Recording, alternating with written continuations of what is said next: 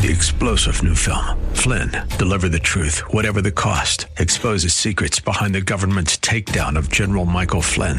Flynn knew what the intel world had been up to. He ordered the first audit of the use of contractors. This set off alarm bells. He told the truth. He was the most dangerous person for Donald Trump to hire. They had to get rid of Flynn.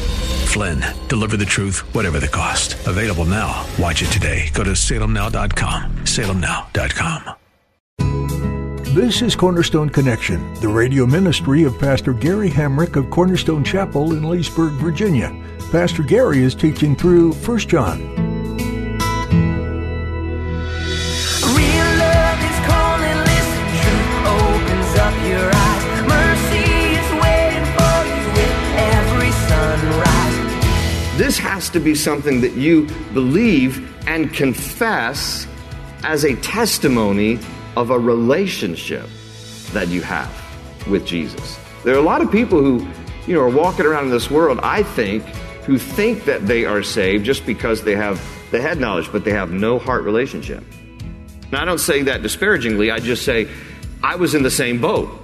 In ignorance, I didn't understand that just because you believe something is not enough.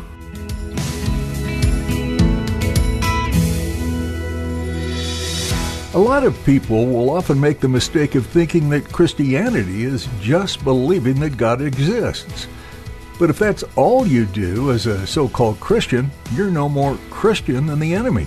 Satan believes God exists. That doesn't redeem him, does it?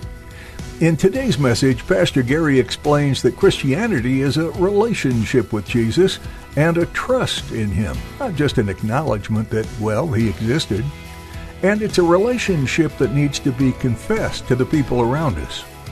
At the close of Pastor Gary's message today, I'll be sharing with you how you can get a copy of today's broadcast of Cornerstone Connection. Subscribe to the podcast or get in touch with us. But for now, let's join Pastor Gary in the book of 1 John chapter 5 with today's edition of Cornerstone Connection. You can begin to think that because you've grown up in the church, you're automatically saved. And you can begin to think, well, I've been going to church all my life, so, you know, that makes me a Christian. And you never have come to a place of personal confession of your faith and trusting Christ. And so that was my story. So I'm 15 years old, and I'm at a retreat with my uh, uncle's church, who was a pastor in Thurmont, Maryland. So in the Catoctin Mountains, uh, they had this church retreat, and I went on this church retreat, and this guy who was a speaker to the youth group. So they had separate, it was like a family camp. So they had a speaker for the adults, and they had a speaker for the teens and another speaker for like the kids. And so, you know, we were, as teenagers, you know, listening to this guy that had been brought in for the weekend. And privately off to the side, he, he just asked me, he said, are, are you a Christian? I said, oh yeah. And he said, how is that? You know, when did you make a decision for Christ? I said, I, I never made a decision for Christ. I just grew up in the church. That was my answer. I mean, I honestly, sincerely thought I was good to go because I grew up in the church. And he looked at me and he said, you're not saved. I said, how dare you, you, you hypercritical judge. You know, don't judge me. You know, that kind of an attitude. And he said, You have the belief down. You believe that Jesus is Christ, right? And I said, Yeah, I believe that he's Christ. And he said, You know, in James chapter 2, verse 19, it says, that The demons believe and they tremble. What are you comparing me to? And he just said, I'm just telling you what the Bible says.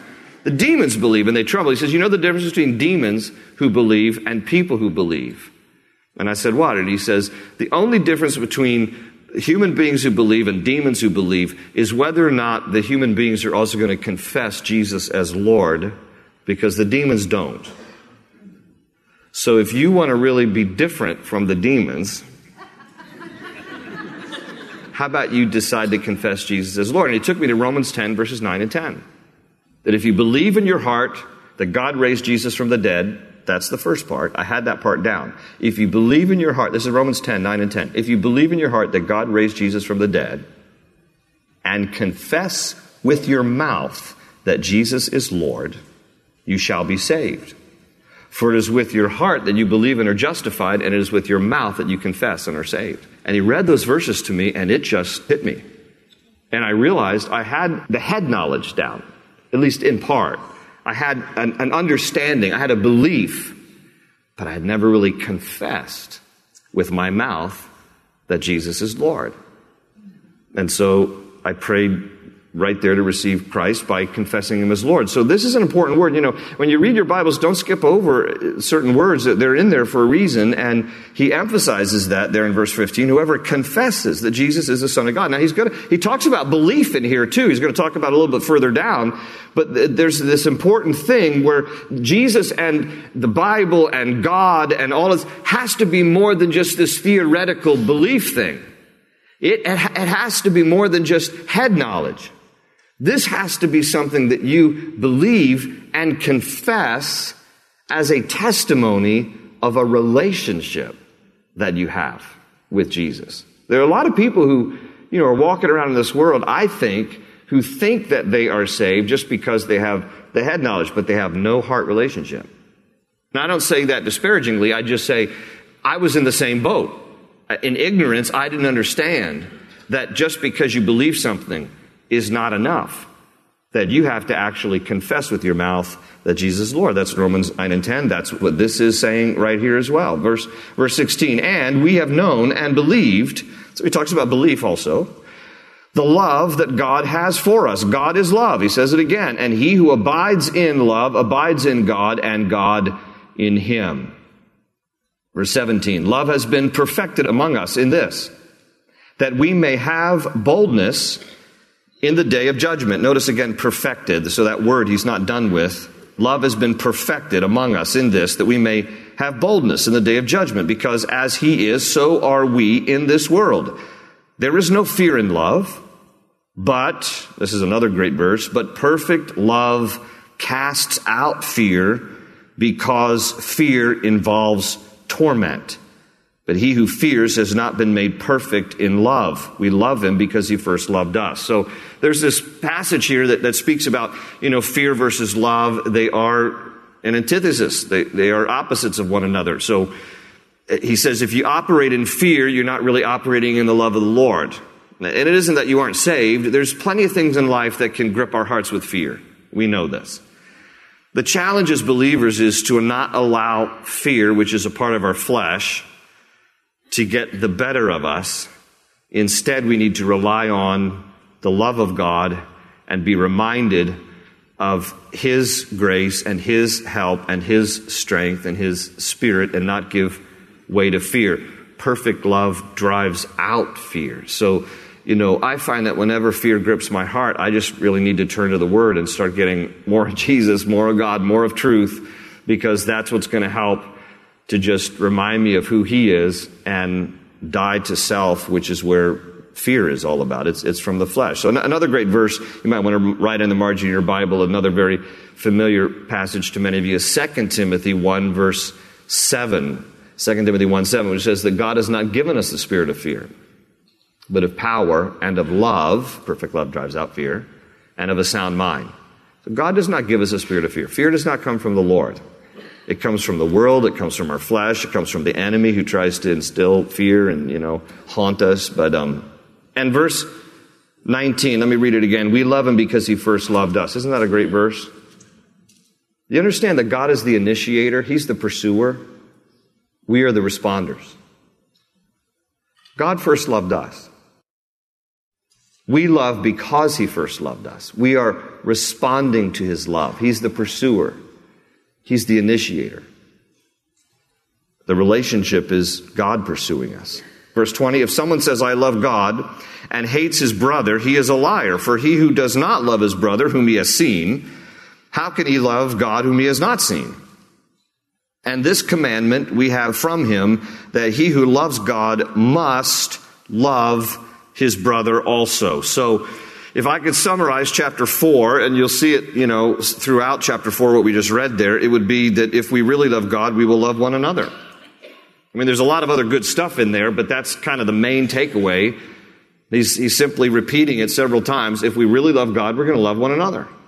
If we really understand God's love toward us, then we will demonstrate that love toward others. Chapter 5.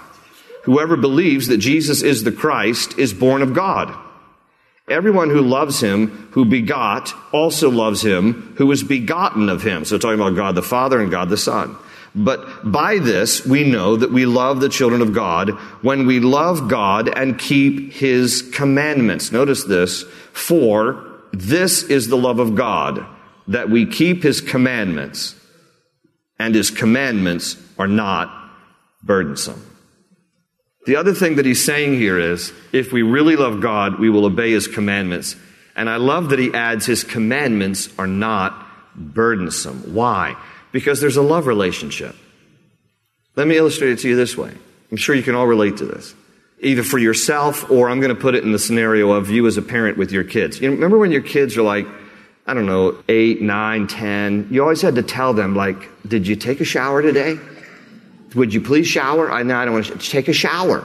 You know, you just ran around in the field all day long and you've come in the house. It's a hot summer day. Take a shower. And then they take a shower. Like, did you brush your teeth? Nah, I didn't. Brush your teeth. Don't you know? Cavities, the dentist, the drill, the whole bit. Brush your teeth. Okay, I'll brush my teeth. All right.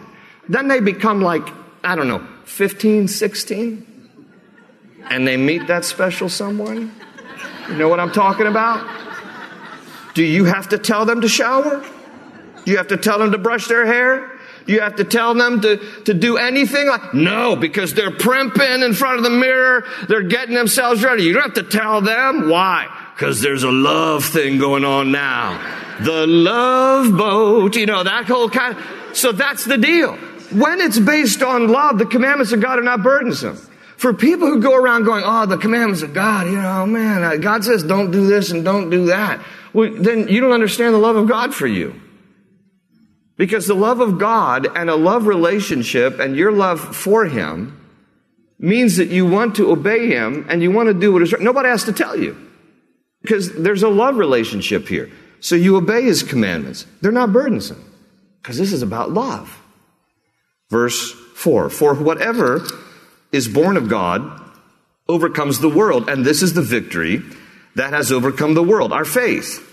Who is he who overcomes the world but he who believes that Jesus is the Son of God? I mean, this is just straight gospel all through this book here. It's Jesus, Jesus, Jesus. Believe in Jesus, the Son of God, the, manifestation of the love of God, died on a cross, the propitiation, the atoning sacrifice for our sins. I mean, it's this, this whole thing. He's just writing about Jesus constantly here. And then he says here in verse 6, and this is a the rest of chapter 5, I just have to tell you, is one of the most difficult chapters in the entire Bible. And you can get out different Bible commentaries and see what scholars think. And there are some sections here where John writes in the closing uh, part of chapter 5 where there, there's just a lot of debate and confusion as to exactly what he means. I'm going to do my best to explain it, but I, I won't, I won't help much because the debate's been going on for centuries ever since he wrote it. And this is one of them that in terms of how difficult, like what, is, what does he really mean here? So verse six, this is he, meaning Jesus, who came by water and blood. Jesus Christ, not only by water, but by water and blood. And it is the Spirit who bears witness, because the Spirit is truth. For there are three that bear witness in heaven the Father, the Word, and the Holy Spirit. And these three are one. And there are three that bear witness on earth the Spirit, the water, and the blood. And these three agree as one. You got it? That's clear, isn't it?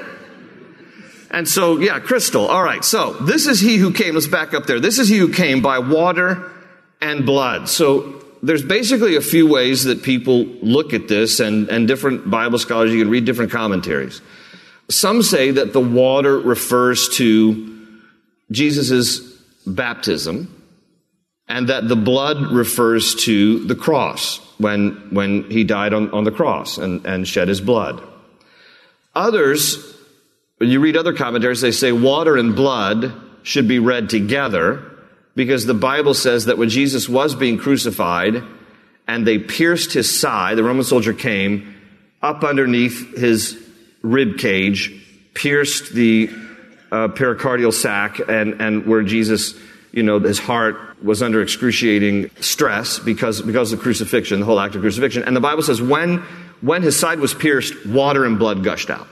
And then there is this other thought that the water could be referring to his physical birth, that when a woman's water breaks, ba- a baby is born, and that blood refers to his crucifixion. So there's, there's all these different kind of what does this exactly mean? I, I personally think that probably the most logical of the different possibilities is that John is talking about the bookends of Jesus' ministry. And the bookends are that it began at his baptism, it culminated in his crucifixion. It didn't end with his crucifixion, it just culminated. So that it probably refers to he was born of water, he came, rather that's the word, doesn't say born. He came by water. So baptism is kind of like the, the annunciation of his ministry as it began, his water baptism by John the Baptist, and his crucifixion was the culmination of his ministry. So you can do with it what you wish, but that's probably the best that I think in terms of what scholars have, have come to believe it might mean. And he says there in verse 7, you know, it's a statement about the Trinity. Uh, there is this witness in heaven, the Father, God the Father, the Word, who is Jesus. Uh, John writes in his Gospel, John chapter 1, in the beginning was the Word, the Word was with God, the Word was God. He's talking about Jesus. And the Holy Spirit. These three are one. And he talks about bearing witness on earth. We have the Spirit, we have the water, we have the blood, those things that testified to the ministry of Jesus. Remember, at the baptism of Jesus, that's when the Holy Spirit descended in the form of a dove, and the voice of God was heard saying, This is my beloved Son in whom I'm well pleased. So you see the work of the Spirit, water baptism, the blood, the crucifixion. So John is just simply saying these things testify to the validity of Jesus' ministry as Messiah. Verse 9 If we receive the witness of men, the witness of God is greater. For this is the witness of God, which he has testified of his Son. He who believes in the Son of God has the witness in himself, meaning the Spirit of God. And he who does not believe God has made him a liar because he has not believed the testimony that God has given of his Son. So basically, here, John just exposes the great sin of unbelief. The, the, the great sin that will keep us out of heaven is unbelief. If you don't believe the testimony of who Jesus is, there's no remedy, there's no hope for us. He says in verse 11, and this is the testimony that God has given us eternal life, and this life is in his Son. He who has the Son has life. He who does not have the Son of God does not have life. I mean, I mean, certainly not eternal life. He's talking about life zoe, not, and that's a Greek word for the fullness of life, not life bios. That's just physical life. He's talking about the fullness of life, eternal life. That's all in Jesus. And he adds in verse 13, These things I have written to you who believe in the name of the Son of God, that you may know that you have eternal life and that you may continue to believe in the name of the Son of God. So part of why John writes this epistle is that we might have the assurance of our faith. And then he adds in verse 14, Now this is the confidence that we have in him, that if we ask anything according to his will, he hears us. And if we know that he hears us, whatever we ask, we know that we have the petitions that we have asked of him. So those couple of verses there is just putting a strong kind of exclamation point on the whole idea of prayer. That it is important that we are praying people. And uh, he adds there praying, asking things according to his will. God has a will. We all have a will. The free will that God has given us. Sometimes those things line up. My will with God's will. And sometimes those things do not line up. And whenever they do not line up, God is certainly not obligated, nor does He, for my good, give me what I'm asking. If it's not in accordance with His will, it's not good for me. And so sometimes we just need to rest in that. You know, we can get frustrated when we think, you know, I've been praying and the answer seems to be no. And sometimes the answer is not now. It's wonderful when it's yes, and God answers the prayer just as we had hoped.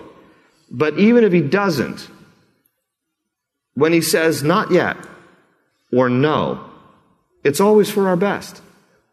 Because God's will is what you want, not yours. You want His perfect will. So wait upon the Lord, pray, seek His face. Now, this is another complicated section here. Verse 16. If anyone sees his brother sinning a sin which does not lead to death, he will ask, and he will give him life for those who commit sin not leading to death. There is sin leading to death. I do not say that he should pray about that. All unrighteousness is sin, and there is sin not leading to death. Got that? Another crystal clear section here.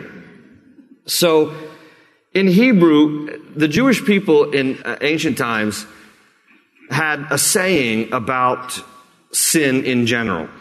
It was either chata lamita or chata lo lamita. And chata lamita means sin unto death. Chata lo hamita means sin not unto death. And they, they parsed it in two sections like this. This is my attempt to do the best I can with this passage, okay? But it's, it's a bit confusing. You have here John saying that there are certain sins that are not unto death. And he says there are also sins that will lead to death, that, you know, th- there will be punishment for. And so, how can some sins be unto death and other sins not unto death? And so, the best understanding is that a sin not unto death is something committed, let's say, with willful ignorance. So, there are just some things you don't know better. You, you don't understand. You, you, didn't realize it. Uh, you, you didn't know that that was, you know, truth or God's standard. And so it, it, you, you sin, but maybe you come to find out afterwards you didn't know at the time. It's willful ignorance. So that's hata lo lamita. Then there is a sin unto death, which we would categorize as willful disobedience. So there are some sins, you, you know what they are too in, in, your own life, in your own heart. There are some things you do in life, you go, oh, I, I, wasn't aware that that was sin. There are other things you know daggone well it's a sin and you're going to do it anyway. And that's willful disobedience. That is a sin that's punishable. So what he's saying here is, so he couples the idea of prayer with this complicated section, and he's basically saying for people who are committing sin not unto death, it's just out of ignorance, pray for them. That they would come to an understanding of what they're doing. But for those who are willfully disobeying, he says here in the section, don't pray for them. Don't pray for them. They know better. They already know better. And so they just need to make a decision. It's not, it's not going to be because you pray for them more. It's going to be because they just decide they're going to obey. And so he adds, though, that all unrighteousness is sin. But he said there are some things basically that people do out of ignorance. There are other things people do out of disobedience. Doing something out of disobedience against God, willful disobedience, has greater consequences, basically is what he's saying, than something that is done out of ignorance. There seems to be an extra measure of God's grace for ignorance than there is certainly for disobedience. So again, you can read for yourself what other scholars say about this, but it's a difficult passage. I offer you the best I can on that. Let's finish out the book. Verse 18. We know that whoever is born of God does not sin. Again, throughout this book, he means continual habitual sin. We, we will still fall from time to time. But, but we, we shouldn't want to continue sin and habitual sin. But he who, who has been born of God keeps himself, and the wicked one does not touch him. We know that we are of God, and the whole world lies under the sway of the wicked one. I like the way New King James says that. You know, Satan has limited influence in our world. And so New King James says he has some sway. So we have to be aware of that.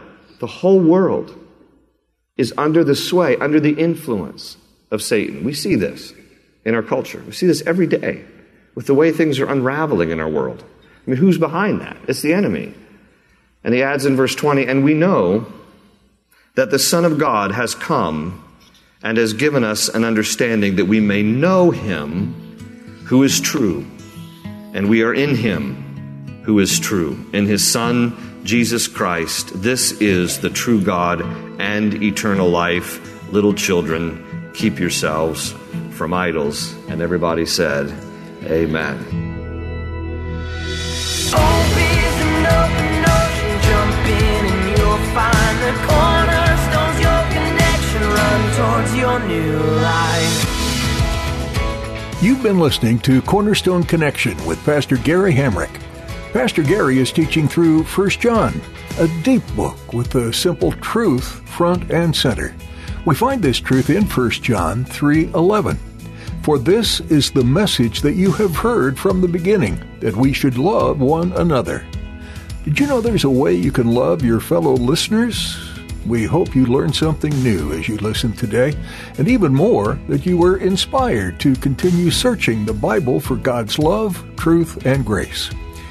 Would you join us in praying for your fellow listeners? With every message, there's potential for someone who desperately needs hope to hear about Jesus, and prayer is an incredible way to support them, even though you may never meet them. Or maybe today it's you who needs prayer. We'd love to hear from you. Please send requests to prayer at ccvb.net. That's prayer at ccvb.net. Are you looking to go deeper into this study? Head over to our website, cornerstoneconnection.cc, where you'll find companion resources that are available to you completely free. Once again, that's cornerstoneconnection.cc. That's all we have time for in today's message. There's more to learn, so we hope you'll join us here next time for more from Pastor Gary on Cornerstone Connection.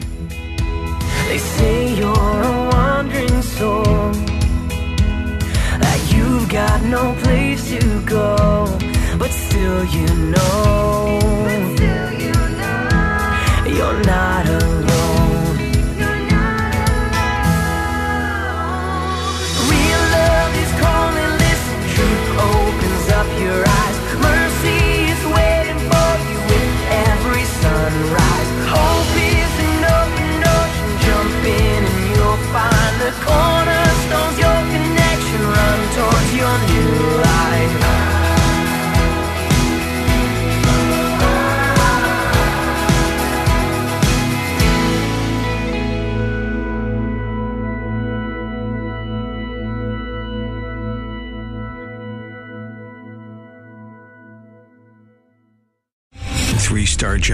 Michael J. Flynn, head of the Pentagon Intelligence Agency, knew all the government's dirty secrets. He was one of the most respected generals in the military. Flynn knew what the intel world had been up to. He understood its funding. He ordered the first audit of the use of contractors. This set off alarm bells.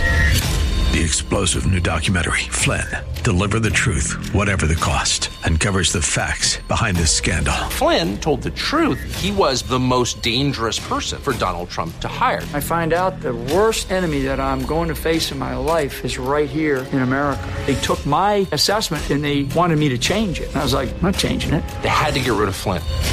With in depth interviews, archival footage, and never before seen personal records of the man behind the headlines. I just felt like I was drowning. Flynn, Deliver the Truth, Whatever the Cost. Available now. Watch it today. Go to salemnow.com. Salemnow.com.